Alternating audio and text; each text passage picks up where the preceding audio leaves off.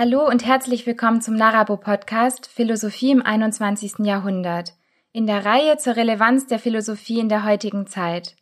Das folgende Gespräch kannst du hier im Podcast in voller Länge anhören und wenn du möchtest, dir Teile daraus auf unserem YouTube-Kanal ansehen.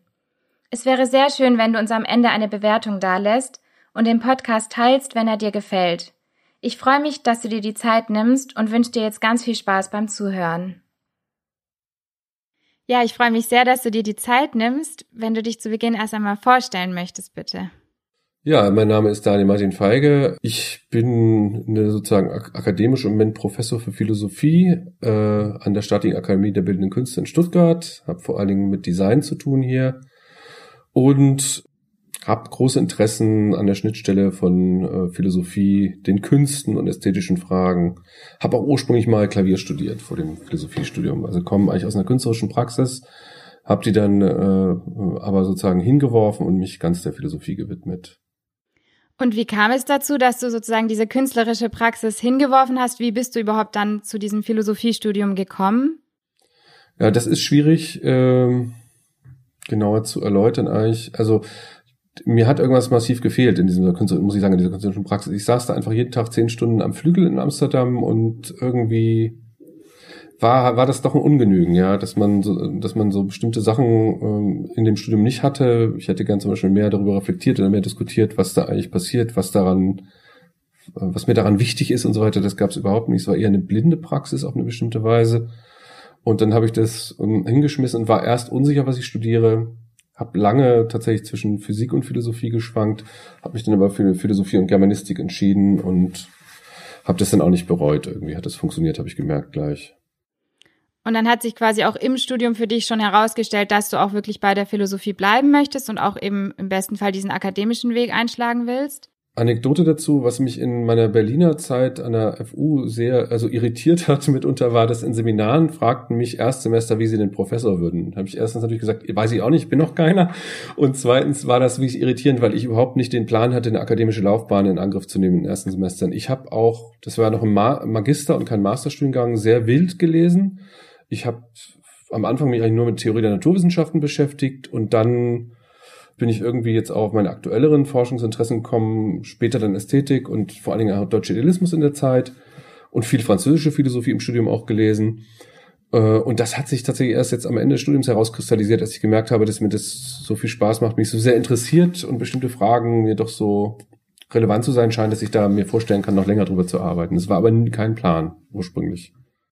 Und wie kann man sich jetzt deine Arbeit als Philosoph eigentlich vorstellen? Du arbeitest ja nicht an einem philosophischen Institut, sondern wie du ja gesagt hast, an der Akademie der Bildenden Künste in Stuttgart. Also das ist eigentlich nicht groß anders als das, was üblicherweise an Philosophieinstituten passiert. Natürlich von den Fragestellungen ein bisschen anders, weil ich ähm, auch nicht nur, es stimmt gar nicht. Also es ganz, kommt ganz drauf an. Ja, ich unterrichte ja auch mit Unterkurse, wo wir ein bisschen Kant lesen, äh, wo ich aktuelle Positionen im Neo-Aristotelismus mal behandle. Das sind natürlich Sachen, wo die, die nicht curricular verpflichtend sind für die Studierenden, weil das schon sehr speziell ist. Ähm, aber die Idee dieses, dieses äh, sozusagen des Programms, das ich hier äh, mache für die Designstudiengänge vor allen Dingen, ist eigentlich, dass da äh, grundlegende, äh, grundlegende Wissen und Bildung vermittelt wird, dass äh, die mit philosophischen Fragen verbunden ist. Und natürlich ist es so, dass ich ähm, gerade in den ersten Semestern Leute habt, die jetzt nicht genuin vielleicht ein Interesse an philosophischen Fragen mitbringen, die muss ich irgendwie anders motivieren und so, das gelingt meistens auch. Und ich, es ist natürlich auch so, dass ich niemanden zwinge, jetzt in Detailfragen bestimmter philosophischer Debatten einzusteigen, weil das nicht der Weg ist, den die Studierenden hier nehmen.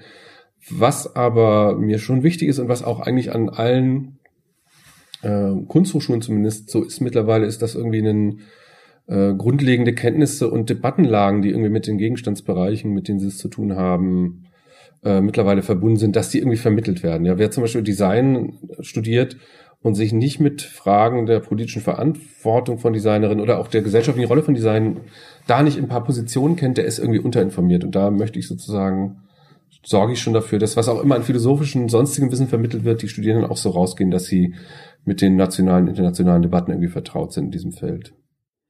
Ja, vielleicht jetzt erstmal für den Inhalt grundlegend gefragt, was heißt eigentlich Ästhetik? Ja, das ist eine sehr schwierige Frage, die kann ich auch nicht kurz beantworten, leider, aus einem einfachen Grunde, weil ganz umstritten ist, was zum Kernbereich der Ästhetik gehört. Drei klassische Kandidaten, die immer wieder diskutiert worden sind, sind also als Grundbegriffe vielleicht Schönheit, Sinnlichkeit, mh, hm, oder lassen wir es mal kurz bei Schönheit und Sinnlichkeit als Kandidaten. Man muss dazu sagen, dass sich die Ästhetik tatsächlich erst in der Moderne als eigenständige Disziplin konstituiert hat durch Baumgarten. Es gibt aber natürlich seit der Antike schon Überlegungen zum Schönen und zur Kunst. Das Problem ist halt, dass man heute zum Beispiel nicht mehr unumwunden sagen kann, dass sich die Kunst, äh, das Nachdenken über Kunst oder über ästhetische Phänomene im Nachdenken über Schönes erschöpft. Die meisten Sachen sind ganz unzureichend anhand des Begriffs des Schönen zu fassen, mit denen wir es zu tun haben. Wenn wir in eine Performance gehen, ist daran ziemlich wenig schön im klassischen Sinne, aber es sind ganz klar irgendwie ästhetische Phänomene. Auf der anderen Seite, um das Problem so ein bisschen zu zeigen, ähm, ist auch äh, der Begriff des Sinnlichen unzureichend, eigentlich um das Feld des Ästhetischen in einer Spezifik aufzuspannen, weil nahezu alles, was Menschen machen, hat was mit ihrer sinnlichen äh, Natur zu tun, so dass es äh, in der Hinsicht äh, schwierig ist, ähm, schwieriger als in anderen Bereichen vielleicht der Philosophie überhaupt mal zu gucken, was der Grundbegriff sein könnte. Meinem Verständnis nach hat eigentlich ähm, Ästhetik im, grundsätzlich eigentlich in der Tradition von Kant was mit einer besonderen Beurteilung von Gegenständen zu tun. Und Kants Gedanke ist da, dass man diese Gegenstände in ihrer Besonderheit beurteilt. Man urteilt also nicht über Situationen, Personen, äh, Material, das man vor Augen hat, äh, subsumptiv und fragt, was ist das allgemein, sondern was ist das, was ist das in seiner jeweiligen Besonderheit? Und das ist, glaube ich, ein Eingangszug, mit dem man äh, das Feld der Ästhetik erstmal ganz plausibel aufräumen kann, dass man nämlich sagt, es geht hier um Phänomene in ihrer jeweiligen Singularitäten, um eine besondere Urteilsform. Ja, vielleicht da auch nochmal auf diese Besonderheit weiter eingegangen. Was ist jetzt genau das Besondere sozusagen an der Ästhetik, vor allem innerhalb, aber auch außerhalb der Philosophie? Na, man kann sagen, ähm, dass wenn sich die theoretische Philosophie irgendwie mit Grundbegriffen beschäftigt, die erklärend sind, wesentlich, wie Kausalität zum Beispiel oder auch Natur, äh, was Natur ist, und die praktische Philosophie mit Begriffen, die irgendwie äh, bewertend sind, ohne selber bewertend sein zu müssen, ist klar nicht. Wenn ich Moralphilosophie mache, muss ich nicht unbedingt moralisch beurteilen, was ich sehe oder womit ich zu tun habe, sondern einfach mich, mit, mich beschäftigen mich damit Begriffen, die selber einen wertenden Charakter haben. Mal ganz äh, negativ formuliert kann man sagen, die Ästhetik stellt sozusagen die Frage, wie sich zum Beispiel diese beiden Bereiche zueinander verhalten, weil sie es mit Phänomenen zu tun hat, die nicht so recht da reinpassen, auf eine gewisse Weise. Die Kunst ist irgendwie ein normatives Phänomen, aber sicherlich kein, äh, geht nicht auf in moralischen Fragen. Sie ist was, was irgendwie schwierige Fragen stellt äh, oder schwierige Herausforderungen stellt mit Blick auf die Frage zum Beispiel, auf welche Weise diese Gegenstände überhaupt existieren, ja. Was ist zum Beispiel bei Banksy los, wenn er sein Gemälde schreddert? Der hat sicherlich nicht sein Gemälde zerstört, sondern irgendwie den Zustand seiner Arbeit verändert und ihren Wert damit gesteigert. Und so kann man das eigentlich auch schon bei Kant nachverfolgen, dass eigentlich seine Ästhetik, die Kritik der Urteilskraft irgendwie eine Frage zugleich ist, wie das Verhältnis der anderen Bereiche der Philosophie zueinander ist. Das ist natürlich negativ als Antwort erstmal, aber ähm, man hat in der Ästhetik eigentlich mit Fragen zu tun, die in alle Bereiche der Philosophie gehören und zugleich eigentlich auch immer mit der Frage, was Philosophie ist, weil ihr Gegenstandsbereich so unklar ist. Ich würde gerne auch noch mal weiter klärend fragen, jetzt wieder zu so einer Begrifflichkeit, Worin unterscheidet sich jetzt dann Philosophie der Kunst? Ist das gleich Ästhetik oder was heißt Philosophie der Kunst? Die Kunst ist halt nur eine, ein, ein Gegenstandsbereich unter anderen in der Ästhetik. Und klassischerweise hat man die Kunst als ausgezeichneten Gegenstandsbereich verstanden, also als das, was das Zentrum der Ästhetik ist. Baumgarten hat sich, hat geglaubt, dass Ästhetik irgendwie was mit einer um, sinnlichen Beurteilung oder einem besonderen sinnlichen Bezug zur Welt hat. Und seit Hegel ist es dann lange Zeit so gewesen, dass man gesagt hat, Ästhetik ist eigentlich nur Philosophie der Kunst. Und das ist heute wieder anders. Ja, weil heute hat man es mit es gibt Bereiche wie die Alltagsästhetik, in Amerika sehr florierend, die sich gerade nicht mehr mit der Kunst beschäftigen, sogar sagt, die Kunst ist oder die äh, die Debatten sind zu lange durch das durch den Fokus der Kunst gelesen worden. Und ähm, ich würde sagen, dass die Kunst ein ausgezeichneter Bereich der Ästhetik ist, aber nicht der einzige. Er ist ausgezeichnet, weil sie irgendwie eine große Nähe zur Philosophie hat. Das hat die ganze Tradition seit Baumgarten eigentlich gesehen. Die haben sich immer ganz viel mit Kunst beschäftigt weil es ganz viel Analogien zwischen philosophischem Arbeiten und Nachdenken und der künstlerischen Praxis und dem künstlerischen Gegenstand gibt. Beide sind zum Beispiel in einer bestimmten Hinsicht zweckfrei. Beide sind schwierige Gegenstände. Man weiß gar nicht genau, was sie sind erstmal, ja. Und äh, beide, würde ich weitergehend sagen, arbeiten sich eigentlich an der Bestimmung dessen, was wir als Subjekte sind, ab. Die Kunst macht das auf eine andere Weise als die Philosophie, aber sowohl Kunst auch, als auch Philosophie arbeiten auf eine bestimmte Weise oder thematisieren uns selbst in dem, was wir sind. Und deswegen, so kann man erläutern, dass es irgendwie ein intimes Verhältnis zwischen diesen beiden Bereichen eigentlich seit Beginn der Ästhetik als Disziplin gibt. Und was ist dann die Philosophie des Design? Also ich habe eine Präferenz, äh, sieht man in meinen Publikationen, ein Interesse daran, mh, eigentlich ästhetische Fragen ein bisschen von der Seite äh, in Angriff zu nehmen. Ich habe zwar auch mit einem Buch zur Kunst begonnen, aber dann unter anderem halt ein Buch zum Design jetzt geschrieben mich interessieren besonders eigentlich, wie sich diese Grundfragen der Ästhetik ausnimmt, wenn man sie mal nicht durch die klassischen Fragen wie, ähm, was ist eigentlich Kunst oder was ist die Literatur oder die bildende Kunst oder was ist das Schöne oder so, sondern wenn man sich vielleicht mal Bereiche wie das Design raussucht, bei denen erstmal ganz unklar ist, was das ist, ja. Man könnte auch erstmal die Idee haben, dass Design mit Ästhetik gar nicht so viel zu tun hat, weil es mit ganz alltäglichen Praktiken und mit dem Funktionieren in Praktiken was zu tun hat. Und ähm, am Design interessiert mich, dass sich mit Blick auf das Design eigentlich Grundfragen nochmal neu stellen. Was ist zum Beispiel, was heißt es eigentlich, ein Designgegenstand ästhetisch zu beurteilen, anders als ein Kunstwerk? Die Dinger stehen üblicherweise nicht in Museen und wenn sie da stehen, sind sie trotzdem meistens nicht fürs Museum gemacht. Und deswegen muss das irgendwie eine ganz andere Form nochmal gewinnen, was wir in Auseinandersetzung mit diesen Gegenständen tun, als es das bei der Kunst hat. Ja. Und welche Rolle nimmst du eigentlich als Philosoph ein in Zusammenhang und auch mit in Zusammenarbeit mit Designern, Künstlern, Kuratoren und anderen, die in irgendeiner Form jetzt eben mit Ästhetik zu tun haben? Das kann man, glaube ich, nicht sagen, ohne zugleich zu sagen, was sozusagen, was das Spezifische an der philosophischen Auseinandersetzung mit Kunst und Design ist. Und ich würde das ähm, so erläutern, dass ich sagen, sage, dass es äh, dass die Ästhetik sich philosophisch betrieben mit einer reflexiven Klärung von Grundbegriffen beschäftigt, die zentral sind für das Feld sozusagen, ja.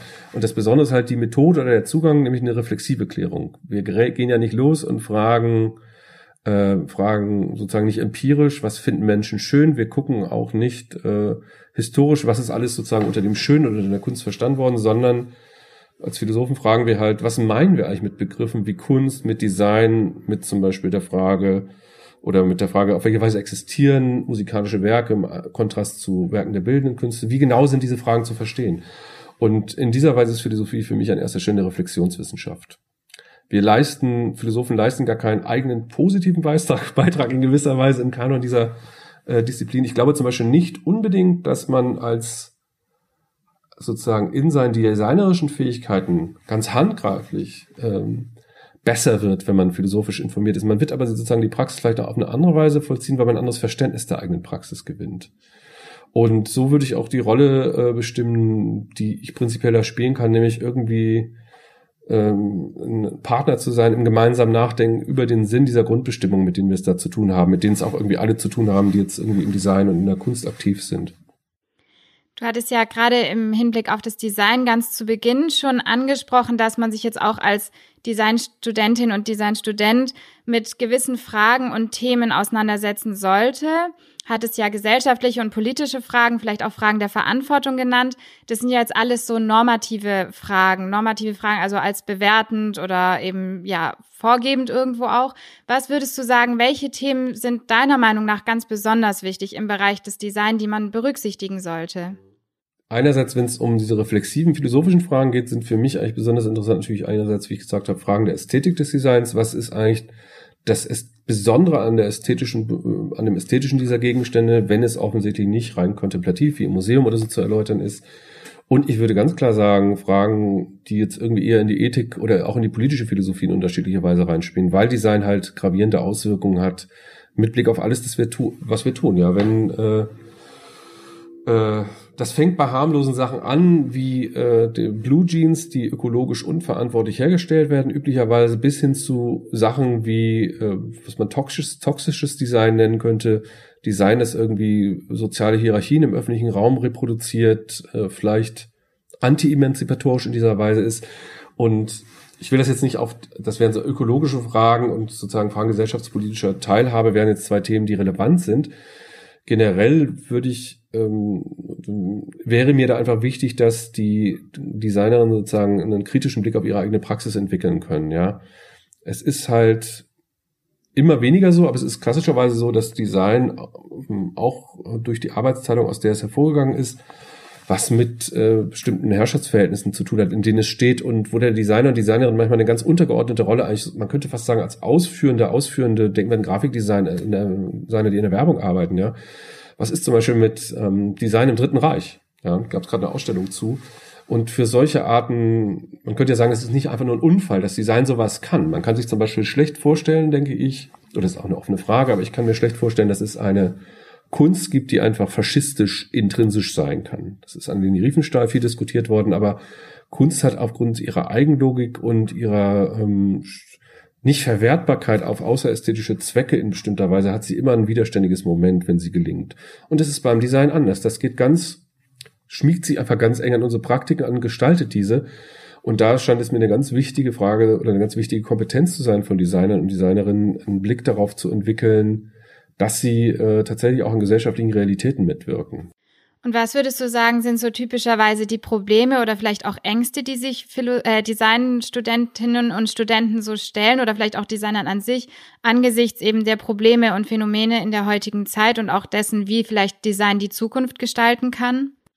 Also einige stellen sich viel zu wenig Probleme, würde ich mal sagen, oder einige denken viel zu wenig drüber nach und sind in ihrer Nische, die sehr komfortabel sein kann, wenn man das äh, sozusagen als Star-Designer, als Star-Designerin macht, äh, ganz zufrieden. Das betrifft jetzt überhaupt nicht meine Kollegen und Kolleginnen hier, die sind äh, alle da tatsächlich sehr sensitiv. Und eigentlich ist es heute auch so, dass man eigentlich im Design, meinem Eindruck nach, ich darf das nicht übertreiben, aber in weiten Teilen gibt es ein großes Bewusstsein eigentlich für diese Fragen, ja.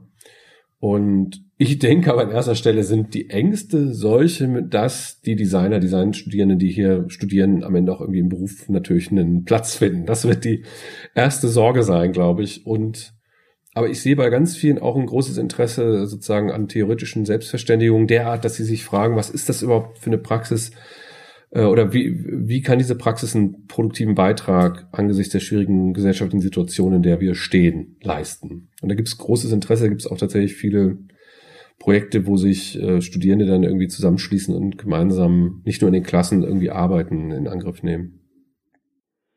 Und was würdest du sagen, gerade jetzt auch in diesem Einfluss oder dieser Verantwortung, die man hat, auch auf die Gesellschaft durch Design, also ist jetzt natürlich sehr allgemein gehalten, aber welche Faktoren sind da eigentlich bestimmend? Also welche Faktoren nehmen eigentlich den größten Einfluss ein, eben gerade bei beliebigen Produkten innerhalb des Bereichs des Designs? Ich stehe, muss das offen bekennen, ein bisschen Kriegsfuß mit dem Gegenstandsbereich, für den ich hier zuständig bin, ähm, ein bisschen auf Kriegsfuß mit dem Gegenstandsbereich, weil ich selber nicht sicher bin, ob Design Teil des Problems oder der Lösung ist, weil ich ganz klar sagen würde, Design ist an erster Stelle Geschäft.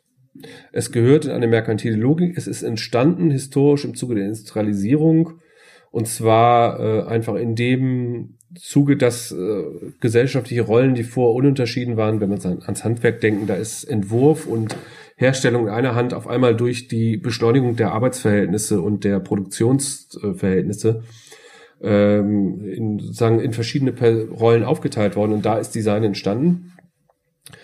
Und ähm, unter dem Schlagwort des Social Designs gibt es im Moment sehr viele Versuche in der designerischen Praxis, zum einen andere Formen des Gestaltens zu finden, die auch diejenigen, die von diesen, von den Gestaltungen betroffen sind, stärker in den Prozess einbindet und nicht einfach sozusagen von oben runter das bestimmt.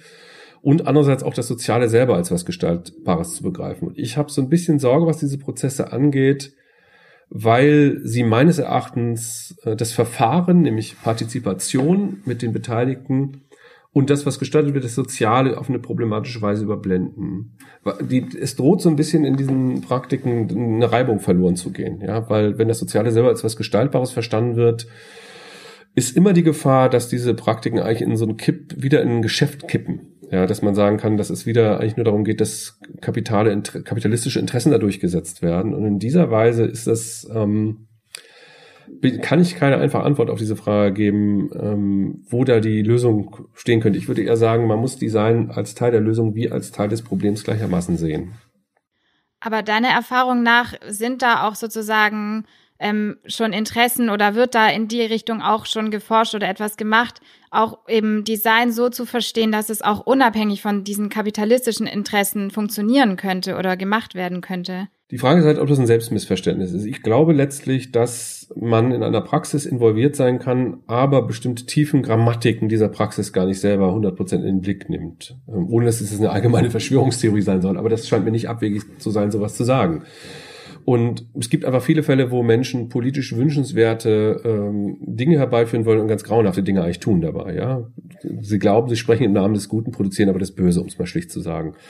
Das möchte ich vom Design so einfach nicht sagen. Aber gerade in den Fällen, wo zu schnell und zu euphorisch geglaubt wird, man hätte gesellschaftspolitische Fragen und auch Fragen sozusagen sozialer Probleme schon in den Griff oder sozusagen auf die richtige Weise in Angriff genommen, wenn man die designerisch äh, äh gestaltend begreift. Da bin ich eher, würde ich immer erstmal empfehlen, so einen Schritt zurückzutreten, nochmal drüber nachzudenken, ob das tatsächlich äh, so ist. Und ähm, auf jeden Fall scheint mir tatsächlich keine Position in der Designpraxis plausibel und legitim zu sein, die nicht diese Doppel, diese Abgründigkeit oder diese Doppelbödigkeit, Doppelbödigkeit sieht, man kann klassisch sagen, die Dialektik, ja. Dass ähm, Design halt eine Praxis ist, die Gesellschaft formt und dass diese Formungsprozesse nicht durchweg und immer und nicht an erster Stelle durch die Interessen oder das, den Wollen derjenigen, die sie bestimmen, äh, sozusagen gelenkt sind. Könnte ich da nochmal nachfragen, was würdest du also sagen, wodurch wird es dann doch ähm, in erster Linie gelenkt? durch keinen der Akteure kann man sagen. Ja, ich glaube, es ist, man darf halt nicht vergessen, es hat einen Ursprung in einer Verwertungslogik und eigentlich äh, in einer Optimierungslogik.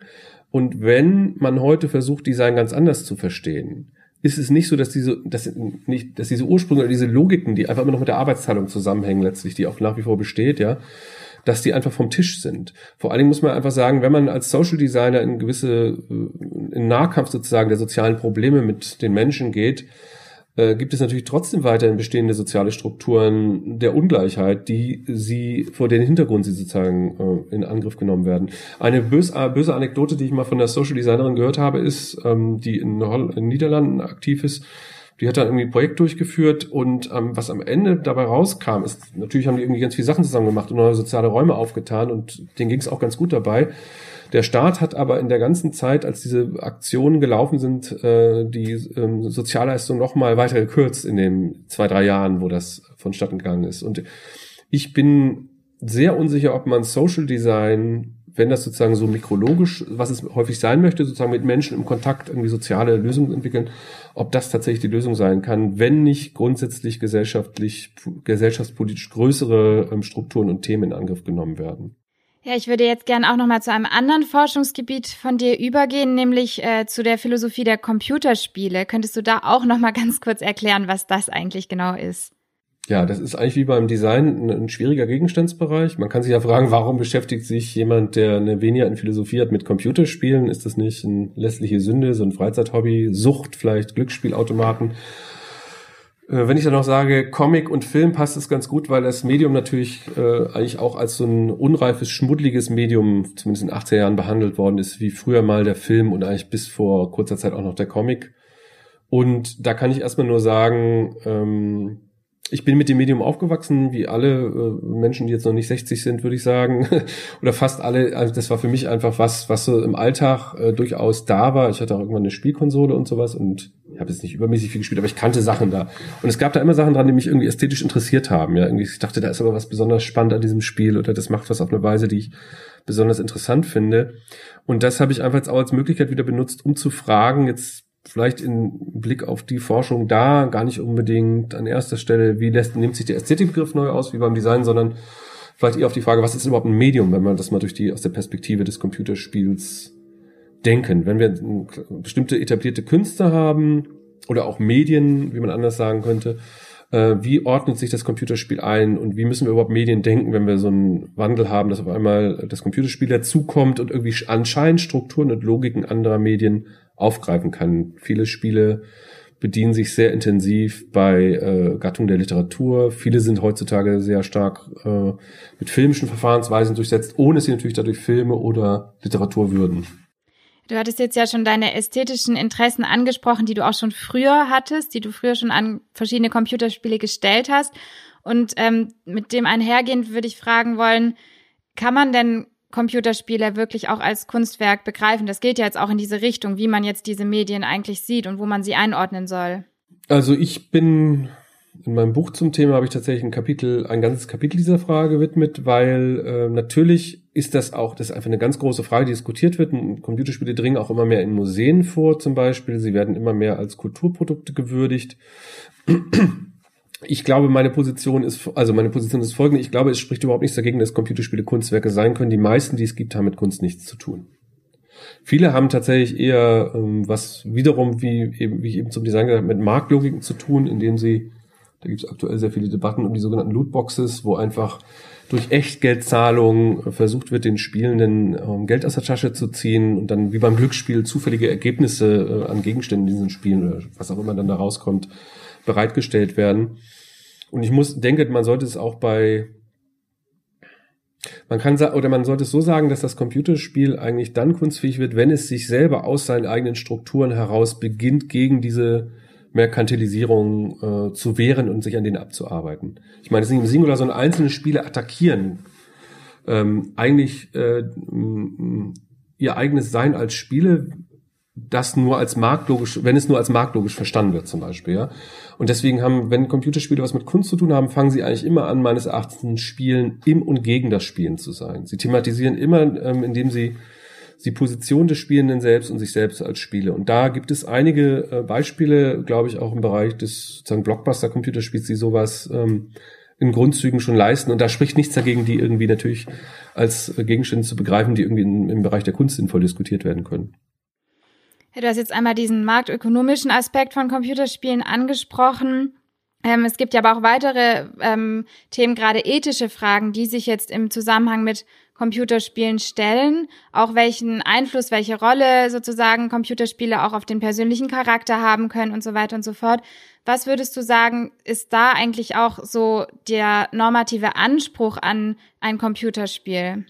Also erstmal hm, die Mainstream-Debatten, auch in der sogenannten Wirkungsforschung, die ja anscheinend alle zum Ergebnis auch gekommen sind, dass es sozusagen keine kausalen Abhängigkeiten zu toxischem Verhalten durch Spielen, durch das Spielen auch gewalthaltiger Spiele gibt, ähm, die finde ich so mittelmäßig interessant, weil sie tendenziell gerade die Ästhetik und Medialität des Spiels überspielen. Ein Kollege von mir, Stefan Günzel aus äh, ähm, Berlin, den ich mal ganz gerne in diesem Zusammenhang zitiere, wenn ich es jetzt ganz zusammenkriege, behauptet, das Computerspiel ist an erster Stelle ein interaktives Bild und alle weiteren Inhalte sind dann sekundär.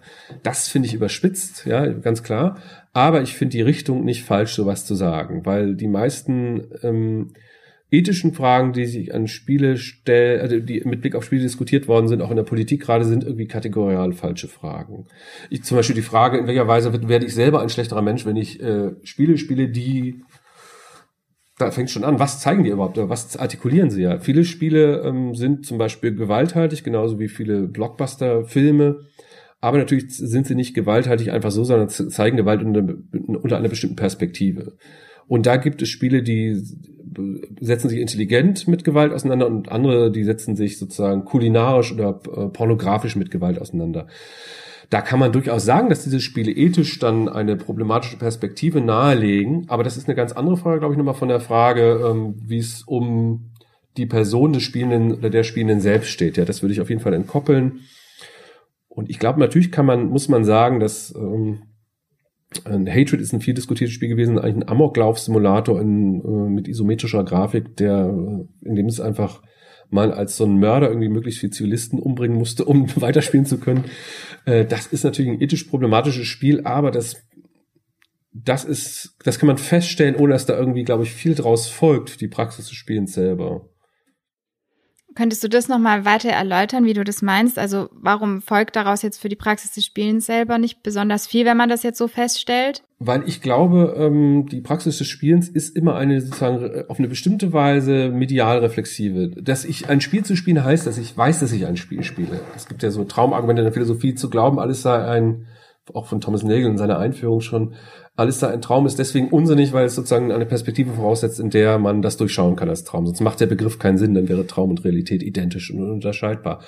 Und ich glaube halt, der Gedanke, dass Spiele so immersiv sein können, dass sie die Differenz zwischen Spiel und Realität einziehen, was auch immer an VR es da heute gibt, ja, ist einfach absolut abwegig, dieser Gedanke. Weil noch Immersion ästhetisch-mediale Verfahrensweisen von Spielen sind. Deswegen würde ich sagen, ähm, es gibt Spiele, die finde ich ethisch problematisch, aber das ist eine das Spielen dieser Spiele, das ist nochmal eine andere Frage, wie man das, wenn ich das zum Beispiel zu Forschungszwecken Zwecken tue, irgendwie gewalttätige Spiele, die ich pornografisch und dumm finde in ihrer Gewalttätigkeit mache, dann folgt daraus erstmal nichts. Und ähm, vor allen Dingen scheint es mir einfach eine grundsätzliche Differenz zwischen ähm, dem Spielen und dem Spieler zu geben, weil in, nochmal also sozusagen ein Spiel zu spielen heißt, dass man sozusagen sich von diesem Spiel unterscheiden kann, sonst würde dieser würde der Begriff schon gar keinen Sinn machen. Und was würdest du sagen, was ist so der Reiz oder die Motivation, trotzdem als Spieler eben dieser Arten von Spiele zu spielen, auch eben gerade wohl wissend, dass es ja nur ein Spiel ist und nichts mit der Realität zu tun hat? Also die Frage ist, welche Arten von Spielen da meint ich. Also gewalttätige Spiele kann es ganz verschiedene Reize geben, so wie ein, äh, mein Doktorvater Martin Seel hat mal gesagt, ein Actionfilm ist Musik fürs Auge, finde ich ganz schön. Also weil manchmal zum Beispiel die Choreografie in diesen Spielen ja eher eine kinetisch-ästhetische ist, wenn wir mal an sowas wie an die Born-Filme im zweiten Film, die äh, Verfolgungssequenzen mit dem Auto denken, wie die geschnitten sind. Nur ein Beispiel aus dem Film. Wer da noch guckt, was da passiert und nicht einfach nur noch sich in der in irre wird sozusagen an der Bewegung und den Erscheinungen selber, der guckt irgendwie an dem, worum es da geht, vorbei. Und ich würde sagen, bei vielen Shootern zum Beispiel ist es genau dasselbe. Zum Beispiel der neueste, letzte Doom, da kommt ein neuer von 2000. Wann ist der? Ich überlege gerade, mh, hm, fünf Jahre müsste vielleicht 15 oder so, weiß ich nicht gerade nicht genau, der 16 der ist eigentlich eine Aneinanderreihung von 20-minütigen Bewegungssequenzen mit ziemlich viel Gewalt dabei. Ja. Aber das, der ganze Witz dieses Spiels besteht eigentlich darin, in einen bestimmten Fluss der Bewegung zu geraten und dabei wird auch geschossen und so. Und das ist auch nicht abwegig, weil das hat so einen Metal-Soundtrack und es ist äh, auch relativ drastisch von der Gewaltdarstellung. Aber ich würde das an erster Stelle als eine Art von ähm, äh, sagen wir mal, spielerischen ähm, Tanz mit viel Blut bezeichnen und weniger, also da, ich würde das, was da passiert, nicht an erster Stelle bezeichnen als ähm, ich bringe da ein Monster um aus der Perspektive des Spielenden oder der Spielenden, sondern eher gerade den Zug an diesem Spiel schätzen, dass es eigentlich um eine bestimmte Art von Bewegungsform in diesem Spiel geht, an der man da, in, dass man involviert wird. Und allgemein lässt sich diese Frage gar nicht beantworten. Das kommt immer ganz aufs Spiel an und die meisten zum Beispiel denken wir an Gewalt in Civilization, einem, ähm, einem äh, runden Strategiespiel. Ja, da kann man so Armeen bauen, die zieht man auf ein anderes Feld, dann haben sie andere besiegt.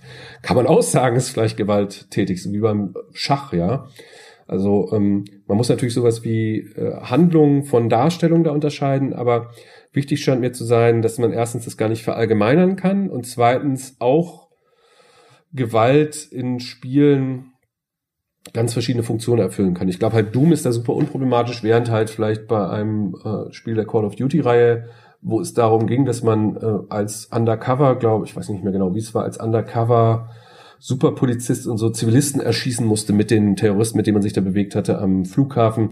Das ist halt total geschmacklos und sinnlos. Und eigentlich hat die einzige Funktion dieser Spielsequenz war, dass sie möglichst viel mediale Aufmerksamkeit dafür bekommen haben. Ja. Also nochmal, ich kann diese Frage nicht, deswegen gerade jetzt auch ins Erklären von Beispielen, weil das muss man an jedem einzelnen Spiel festmachen. Und um das mal ganz groß, sozusagen grob oder ganz allgemein tatsächlich zu sagen, es gibt mit dem Computerspiel meines Erachtens kein anderes und größeres Problem, als es mit jedem anderen Medium auch gibt weil ähm, man kann sich genauso gut ähm, das Computerspiel ist nicht als Medium schon mehr oder weniger wert als zum Beispiel Literatur, weil in Literatur gibt es ganz viel Schund, rechtsextreme äh, Headschriften zum Beispiel, ja, und so weiter. Und genauso gibt es im Bereich des Computerspiels wirklich ästhetisch total interessante, spannende, relevante Gegenstände. Die meisten nicht. Und dann gibt es halt viel Mist letztlich, der ähm, auch nicht so reizvoll ist. Und da muss man halt über die einzelnen Gegenstände sprechen und nicht allgemein über das Medium. Und hast du ein persönliches Lieblingscomputerspiel? Oh ja, also ich habe äh, Präferenzen Mitte der, nee, Ende der 80er und Ende der 90er, was so die erschienenen Spiele angeht. Und so ein paar Titel zu nennen wären das die alten Goldbox-Spiele in den 80ern. Das sind so Computerrollenspiele von SSI, die ich sehr, sehr gemocht habe. Aber auch so Klassiker wie Super Mario Bros. von Nintendo, das kam auch um die Zeit raus. Und um die späten 90er kurz äh, aufzu, dabei ein paar Spiele zu erwähnen, wären das zum Beispiel System Shock, fand ich fantastisch, eins und zwei das ist so ein Cyberpunk-Action-Rollenspiel mit einem sehr intelligenten Setting und äh, einer intelligenten Narration. Oder um zwei andere noch zu nennen, die Baldur's Gate-Reihe fand ich toll, das sind auch Rollenspiele und Jagged Alliance, das sind so Strategiespiele mit so Soldaten, die an die 80er Jahre Söldnerfilme sich anlehnen. Das sind jetzt so ein paar Empfehlungen für Leute, das sind keine Empfehlungen, das sind alles eher schwierige Spiele. Da muss man schon so ein bisschen nerdiges Interesse an dem, an dem, an dem Medium haben, um die wertzuschätzen. Das sind Spiele, die ich sehr, sehr schätze immer noch. Ähm, und warum sind es besondere Favoriten bei dir? Also was zeichnen für dich persönlich diese Spiele aus? Was machen die für dich so besonders? Die hat das jetzt zum Beispiel gar nicht so viel mit der Kunstfrage zu tun. Die würde ich aus anderen Gründen wertschätzen, sondern die sind halt gute Spiele, würde ich sagen. Und das kann man, das kann man nicht verallgemeinern. Dafür gibt es keine Formel. Wer glaubt, es gibt eine Formel, macht eine Regelpoetik, wie es es in der Literatur ja auch lange gab, viele Jahrhunderte über, wo man glaubt, ich schreibe dann ein gutes Gedicht, wenn ich so, oder ich, wenn du einen guten Roman schreiben willst, befolge diese Regeln. Und das ist halt absurd, ja. Das Interessante, ästhetisch Interessante an den Spielen ist gewissermaßen, dass sie bestechend tolle Spiele sind und weil sie selber irgendwie ein bisschen neu entwickeln, nochmal was eigentlich in diesem Medium geht. Und weil man es ja nicht verallgemeinern kann, was ist aber für dich persönlich ein gutes Computerspiel? Also das sind, da kann ich auch wieder keine eindeutige Antwort geben, weil es halt ganz verschiedene sind. Ja, was mich an dem System Shock reizt, ist vielleicht die Atmosphäre, die abgründige Generation, auch diese Horrorästhetik, die da drin steckt.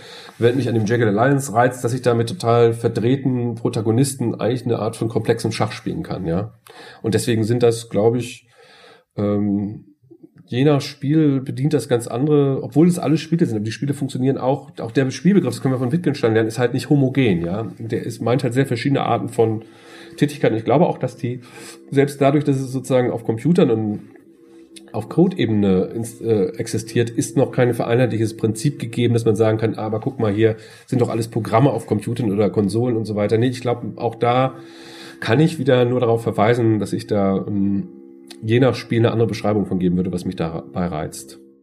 In den letzten Jahrzehnten gibt es ja jetzt immer vermehrter auch digitale Kunst, nicht nur in Form von Computerspielen. Und gleichzeitig gibt es dabei aber auch eine große Debatte und auch Kritik, dass das vielleicht eigentlich gar keine Kunst sei. Wie geht man jetzt als Philosoph an diese Frage heran, was Kunst eigentlich ist? Das ist eine gute Frage, eine schwierige Frage. Ich denke, der Kunstbegriff ist grundsätzlich ungesichert, so dass es gar kein neues Problem ist, was da jetzt mit digitaler Kunst auftritt. Wenn wir nämlich mal anschauen, was äh, von ähm, Beethoven zu Brahms passiert, ist es genauso irrsinnig eine Revolution und alle Komponisten, Komponisten, die wir da sozusagen auf dem Weg hinzu äh, noch äh, erwähnen könnten. Da ist das ganze Material neu erfunden, alles ist sozusagen neu bestimmt worden. Das, was vor unmöglich hörbar war, ist hörenswert geworden. Deswegen glaube ich, ähm, grundsätzlich ist das keine Herausforderung, der sich nicht immer schon äh, eine Kunstpraxis gestellt hat. Was natürlich, ähm, worin auch einerseits natürlich eine Veränderung liegt, aber dann auch wiederum nicht in bestimmter Weise, ist in der Tatsache, dass natürlich damit gesamtgesellschaftliche Veränderungen adressiert sind, unter Begriffen wie dem Lemma Digitalisierung und so weiter, ja. Und das ist jetzt die Kunst. Sich das aufspießt und anfängt daran abzuarbeiten, ist für mich völlig selbstverständlich, weil Kunst im Regelfall eigentlich immer sich in entfernte Nähe, könnte man sagen, zu aktuellen gesellschaftlichen Entwicklungen setzt. Die Frage wäre für mich eigentlich, was die, was, ähm, was es heißen könnte, ist sozusagen, was als eigenständige äh, digitale Kunst äh, gelingt, ja.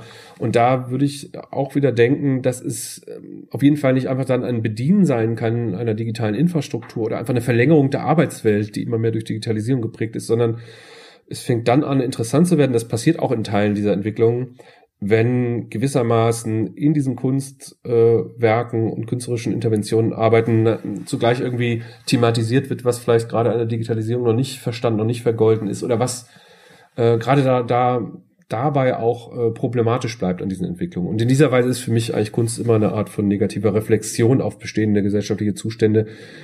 Und deswegen ist es einerseits so, dass es natürlich, man könnte sagen, immer anders wird, was in der Kunst passiert, aber zugleich diese Veränderung selber keine ist, die mich jetzt erstaunt, erschreckt oder die das Denken vor große Herausforderungen stellt, weil das Denken sich immer, wenn man über Kunst nachdenkt, an die aktuellen Situationen neu anschmiegen muss, sich an denen abarbeiten muss, weil in der Kunst halt, äh, man kann Kunst nicht definieren und hat dann, weiß dann, was Kunst ist, sondern man muss über Kunst nachzudenken, heißt, sich in die Kunstentwicklung reinzubegeben, sie in ihrer historischen Genese nachzufolgen und, äh, und ähm, am Ball zu bleiben dessen, was gerade in aktuellen Entwicklungen passiert. Ja, daran anknüpfen, gerade an das, was aktuell passiert und auch eben, wie sich das Denken dementsprechend quasi anpassen muss. Was würdest du sagen, ist allgemein gesprochen die Relevanz der Philosophie eigentlich in der heutigen Zeit? Also ich würde sie gar nicht so groß anders als die Relevanz der äh, Kunst, wie ich sie eben beschrieben habe, aber halt in einer ganz anderen Form. Wir arbeiten ja nicht in Medien und Materialien in, durch das Hervorbringen irgendwie eigensinniger Form, sondern halt in, mit Argumenten in dialogischer Form, zumeist wenn es gut geht, und ähm, äh, letztlich im Medium des Begriffs.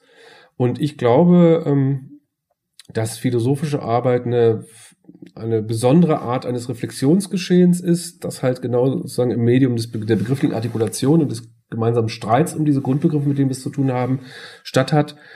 Und was ich deshalb denke, ist auch, dass Philosophie nicht, dass die Rolle nicht darin besteht, sozusagen in gesellschaftlichen Situationen verwertbares Wissen einfach nur zu liefern. Das ist manchmal okay, ja, wenn sich ein Ethiker in, was weiß ich, der sich so mit Roboterethik oder so beschäftigt, in eine Kommission reingeht und da schaut, ähm, was eigentlich im Moment da verantwortungsvolle Entwicklungen sind in einem Bereich. Oder auch jemand, der sich mit Umweltethik beschäftigt, natürlich in Designpraktiken reinbegibt und da beratend tätig ist, ist alles völlig in Ordnung. Aber ich glaube, das ist nicht das Kerngeschäft der äh, Philosophie. Das ist eher angewandte, sozusagen eine angewandte Abschattung der Philosophie. Das Kerngeschäft ist eigentlich eine Art von sagen wir mal, offenen und ungesicherten Bildungsprozessen zu ermöglichen. Ich würde auch den Prozess, in dem ich jetzt selber noch stecke, man kann sich zwar Philosoph nennen, aber der ist nicht abgeschlossen, so, be so beschreiben, glaube ich, dass es eigentlich eine Entwicklung ist, von der man nicht so ganz genau weiß, oder zu der es eigentlich gehört, dass man nicht niemals ganz auf der sicheren Seite ist. Das finde ich ganz wesentlich. Dass man eigentlich immer wieder sein Denken ähm, im Lichte von Positionen, äh, Argumenten, Debatten, in denen man steckt, ähm, dass sich das dadurch immer wieder verändert, man sich selbst dadurch verändert. Ja, das ist Deswegen würde ich das an, was die Aufgabe der Philosophie, so vieles tatsächlich an dem klassischen Begriff der Bildung festmachen wollen. Wenn man Bildung halt als einen Kontrast versteht zu dem, was sozusagen verwertbar einfach nur ist, was man äh, einspeisen kann, wo man ja fragt, sozusagen, was, wie viel bringst du mir, sondern halt in was, was einen offenen, unge ungesicherten Prozess ist, eine Selbstthematisierung der, ähm, oder auch Selbstbildung könnte man das nennen, der am Ende des Tages damit immer auch einen Stand ermöglicht, der halt nicht aufgeht in dem, was gerade gesellschaftlich aktuell in dieser Minute nur passiert. Jetzt zum Schluss möchte ich dich gerne noch etwas persönlicher fragen. Welche Philosophin oder welcher Philosoph hat dich ganz besonders geprägt oder inspiriert? Also, natürlich sehr verschiedene in meiner Laufbahn. Wer mich jetzt seit 15 Jahren begleitet, ununterbrochen ist Hegel. Ich weiß aber nicht, ob ich empfehlen würde für Hörer und Hörerinnen oder Zuschauer und Zuschauerinnen, den zu lesen, wenn man noch nichts in der Philosophie gelesen hat. Es gibt so ein paar ganz lesbare Texte von ihm, aber ähm, man könnte sagen Hegel und auf den Spuren von Hegel Adorno und auch bestimmte jüngere aktuelle Debatten, die in den USA auf den Spuren vor allen Dingen von Hegel und Kant äh, statt haben. Das ist was, was mich sehr interessiert, schon immer. Und wenn du jetzt aber ein Buch empfehlen müsstest, allgemein aus der Philosophie, welches wäre das? Als Einführung wäre die Frage oder ähm, also du kannst gerne einmal als Einführung und einmal so als absoluten Favorite von dir die Frage beantworten. Also ich habe kein Favorite. Wer ein Favorite hat in der Philosophie, ist glaube ich kein Philosoph, der keine Philosophin, weil das halt so, also man, weil Philosophie halt letztlich eine Denkbewegung ist, die sich durch Einrücken in eine Tradition abarbeiten an einer ganzen, sozusagen an ganzen vielen Texten und Positionen ähm, äh, sozusagen an denen äh, sich, sich mit denen zu tun hat.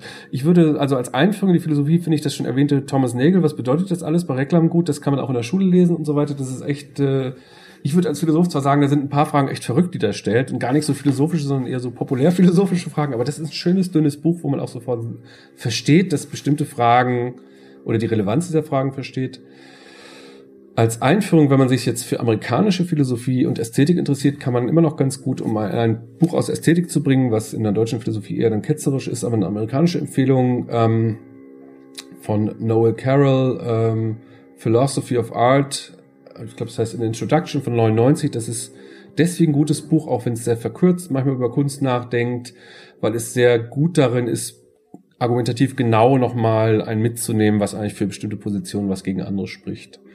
Und All-Time-Favorite wäre die Phänomenologie des Geistes von Hegel. Ja, dann würde ich dir ganz am Schluss noch die Gelegenheit geben, wenn du noch etwas sagen möchtest, dann kannst du das natürlich gerne noch tun, weil ich konnte jetzt nicht zu allem die Fragen stellen, die man dir fragen, also die man dir stellen könnte. Ich glaube, ich habe eben schon sozusagen zu sehr vielen Themen, zu denen ich arbeite, im Zentrum oder am Rande was gesagt. Ich bin also glücklich. Ja, dann bedanke ich mich ganz herzlich für das Gespräch und dass du dir die Zeit genommen hast. Vielen Dank. Sehr gerne. Wir bedanken uns ganz herzlich bei dir fürs Zuhören und wir würden uns wirklich sehr über deine Bewertung auf iTunes freuen. Lass uns auch gerne deine Gedanken zu der Podcast-Folge da. Diese kannst du uns natürlich auch gern auf unseren anderen Kanälen wie YouTube, Instagram oder Narabo mitteilen. Alle Informationen findest du in der Beschreibung. Und wenn dir die Folge gefallen hat, dann erzähl doch gerne deinen Freunden, Bekannten oder Verwandten davon. Vielen Dank und hoffentlich bis zur nächsten Folge.